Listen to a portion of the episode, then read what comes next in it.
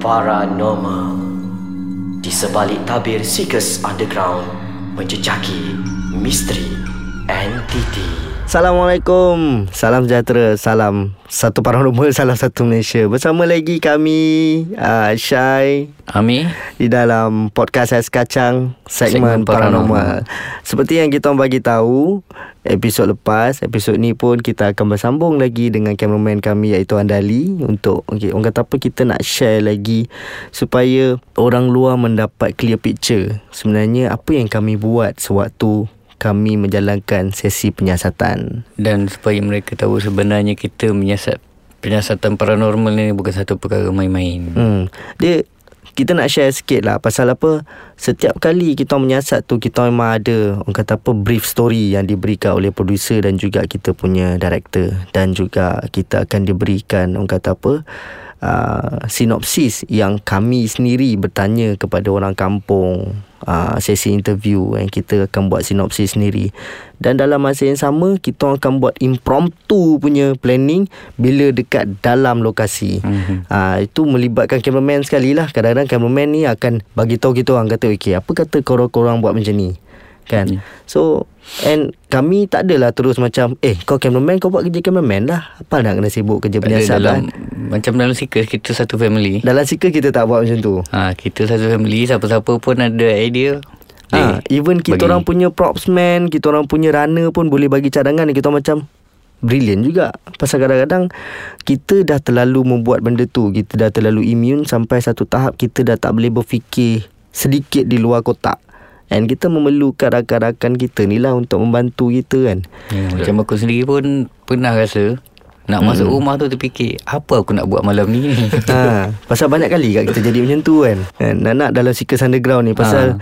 Seekers Underground ni banyak kejadian-kejadian pelik Yang orang kata apa Membuatkan kami sendiri Terbuka mata dan terbuka minda ni Yang sebenarnya Memang betul-betul benda ni tak boleh buat main Yes Pasal ada setengah-setengah lokasi Masa Seekers Underground ni yang Kami kena sangat teruk yang memang tak terfikir pun memang, dia teruk dia macam tu. Sampai mengalah. Ah, pasal ada satu dua lokasi seingat aku Uh, masa tu cameraman kita lagi seorang Along uh-huh. Lepas tu ada lagi sekali yang kita pergi Andali pun ada follow Yang semua orang pening kepala Semua orang lawyer tekak Semua orang dapat rasa benda yang sama Di mana? Uh, Kelantan Kalau tak salah dekat Kelantan Di Kelantan uh-huh. Lepas tu kat Johor pun ada Kat Johor Lokasi terakhir Lokasi terakhir oh, ya. Lokasi terakhir itu Paling havoc lah Bagi ha. aku Itu ni. penutup memang dia bagi betul-betul Apa uh, Ending yang memang Memang mal- ending kan Ending kan ha. uh, Memang ending yang kita tak akan lupa, uh, Sampai bila-bila Dan tak pernah jumpa lagi ending macam tu hmm, hmm, hmm. So Masa tu Apa yang Andali sendiri rasa Sebenarnya Masa lokasi terakhir Masa lokasi terakhir tu Baru saya rasa macam uh, satu lokasi daripada luaran kita nampak tak macam tak ada tak ada apa-apa mm-hmm. kan macam tak ada apa-apa macam kosong apa masuk pun nampak daripada luaran tak ada rasa macam seram tak ada mm. rasa takut tapi bila kita dah mulakan kerja kita tu dan masuk buat siasatan dan satu benda pada satu benda satu kejadian satu kejadian kejadian di macam seolah-olah diberi clue lah kan mm-hmm. okay, kau buat benda ni jadi sebab apa benda ni jadi mm-hmm. okay, dia beritahu macam penyiasat ni pun dapat dapat info daripada kamera masing-masing mm-hmm. untuk communicate uh, communicate mm-hmm. okay, apa sebab jadi macam ni apa sebab mm-hmm. ni dan baru dan juga uh, lokasi terakhir ni mm-hmm. baru saya dapat tahu dapat rasakan benda-benda ni semua dia ni pada info untuk, untuk orang luar lah kan mm-hmm. jangan takut sebenarnya mm-hmm. sebab dia yang saya dapat tahu yang saya dapat rasakan dia akan pergi kepada orang yang mencabar dia mm-hmm. kan jadi siapa-siapa yang tak mencabar tu jangan takutlah dia takkan kacau mm-hmm. dia takkan kacau punya macam pada benda tu mungkin kita dah masuk tempat dia dia ingat kita mencabar itu yang betul-betul dia bagi tu. Mm-hmm. kan episode yang terakhir tu kan sampai kan memang kita tengok Ui, ramai betul yang terkena. Dan yang kena semua yang mencabar-cabar yang mencabar. cuba mencabar dia macam saya saya macam saya cameraman Mungkin Pada Dia pun mungkin ada akal juga kot kan hmm. kan Dia tengok ah, Ini tak mencabar kan tak bukan, bukan lawan aku Tapi dia tak tak ada ganggu saya langsung hmm. kan Dia cuba Pergi pada orang yang Cuba mencabar dia Yang manggil dia kan hmm. Waktu tu lah yang saya rasa macam Oh benda ni akan pilih orang yang mencabar dia kot. Itu yeah. dia. Okey, kita berehat sekejap. Kita akan kembali selepas ni. Kita akan sambung lagi cerita ni. Pasal manakah kita dah borak Pasal lokasi terakhir ni Kita akan sambung Cerita pasal lokasi terakhir ni Ni kira impromptu lah ni. Okay Kita berehat sekejap. Okay kita kembali lagi. Kita nak sambung cerita Ni. Ni memang betul-betul impromptu Pasal biasanya kita akan bincang dulu Kita nak borak pasal apa ni. Tapi pasal tadi dah termasuk pula Pasal cerita lokasi terakhir Sikas Underground Dekat Johor ni. So kita Orang kata apa Kita bukan nak mencerita in depth. Kita sekadar borak-borak Pasal yeah. manakah ada kru bersama dengan kami ni. So, eh itu memang susah nak dilupakan lah selepas kejadian di rumah Kak Pah dekat Kelantan. Itu kata lah kasih akhir tu kita akan ingat sampai bila-bila. Betul betul. Pasal apa tak pernah lagi yang kata apa kita encounter benda macam tu sampai hampir semua orang tumbang. Kau kira balik berapa orang tumbang malam tu? Seingat aku lah malam tu daripada uh, sesi dekat dalam sampailah sesi nak tapau tu total seingat aku ada 13 orang. Ha. Lebih pada 10 orang. Hmm. Ada 13 uh, dalam, orang semua. Dalam episod mana kita pernah lalu benda tu? Oi, Satu-satunya episod. 13 orang tumbang. Sampai hmm. dah habis. Kita dah orang kata dah rap dan dia attack lagi kita di luar ha. pula. Itu yang memang betul-betul. Oi. Kejadian tu berlaku kat tepi jalan pula tu.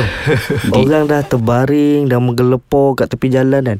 Dan benda tu macam kita bila kita fikir balik adakah kita kita orang ni dah orang kata apa go beyond step ke ataupun kita memang dah melampaui batas ha, ke ataupun apa ke. memang memang permainan tempat tu macam tu kan. Tapi kalau mengikut daripada cerita-cerita daripada grup paranormal yang sebelum-sebelum itu pernah menjalankan sesi di tempat yang sama orang pun cerita benda yang hampir sama. Sampai diorang dah bawa keluar jauh daripada lokasi pun 3 4 orang masih lagi kena Kan? So dia macam benda tu bagi kami antara lokasi-lokasi yang unsolved case tapi kami dapat rungkai apa yang ada dekat situ apa yang terjadi dekat situ cuma biasanya setiap lokasi ni kami insyaAllah kami akan membantu untuk menyelesaikan case mm-hmm. Maknanya kita akan bantu tempat nak membersihkan tempat ke apa Tapi tempat ni adalah memang kita tak buat pembersihan pun Lokasi kan? terakhir tu kita tak boleh buat apa-apa sebenarnya mm-hmm. Lokasi saya tu macam benda tu kita pergi niat kita lain mm-hmm. Tapi jadinya lain Ya yeah, betul ha, Jadinya lain macam seolah kita di, diserang mm-hmm. Diserang satu, satu, satu, satu kan Dan mm-hmm. kita cuba solvekan yang ni Yang ni pula terjadi ha, Kita solvekan ni Yang ni lah terjadi kan Macam dia tidak suka kehadiran kita kat situ lah sebenarnya. Ha, itu memang of course lah. Ha. One thing for sure lah kan. Dan pada saya pula, benda tu adalah satu, mungkin kita dapat satu pembaharuan mm-hmm. di situ. Dan satu pengalaman macam, selalu kita buat macam ni, gini-gini kan. Mm-hmm. Ha, dan sekarang kita dah, pada saya kita dah sampai ke satu tahap yang lain. Mm-hmm. Ha, kita dah macam berperang dengan dia mm-hmm. pula. Selalu kita cuba merungkai, sekarang ni kita berperang. Pasal dan kalau ikut sampai sejarah. Sampai satu tahap pula, Korang terpaksa ada satu cabaran lagi bila aku out of control. Hmm. Pasal susah nak tengok Amir ni out of control lah. Tapi bila dia jadi macam tu dah macam alamak. Kan? Apa, apa nak buat ni? Jadi, ya, pengalaman aku lah. Pasal aku kan ikut, ikut Amir lah kan. Hmm. Ya aku kata dalam Aku tengok macam Ya aku dah tak ada siapa ni kan Keliling berdua ni kan So tak tak nak Cubalah Kontrol diri aku sendiri mm-hmm. Untuk kontrol Amir Pasal dia satu benda yang Yang agak mustahil lah uh. Untuk Untuk ni Pasal Masing-masing ada aura kekuatan masing-masing And kita pun tak tahu Apa yang boleh terjadi kat kita kat Bila kita encounter sendiri benda tu kan Melainkan kita ni memang betul-betul Gah ilmu penuh di dada kan? Tapi di situ aku Pada aku macam aku sebagai cameraman Aku dapat tak tahu aku dah cuba dapatkan satu visual mm-hmm. untuk beritahu orang yang di luar mm-hmm. kan apa sebenarnya yang seeker ni buat ha, inilah mm-hmm. dia mm-hmm. yang kita seeker ni buat dan cabaran yang kita kena tembuhi mm, betul betul ha, benda ni adalah bukan direka bukan dilakonkan semula mm-hmm. apa benda ni memang terjadi cara live tapi apa yang, yang penting keluar, lokasi takhir itu walaupun tak selesai kan mm-hmm. tapi aku rasa itu tempat yang paling puas hati lah Ha, betul. Kita buat siasatan. Daripada segi visual pun memang sangat-sangat puas hati. Hmm. Apa yang saya nak semua dapat. Ha.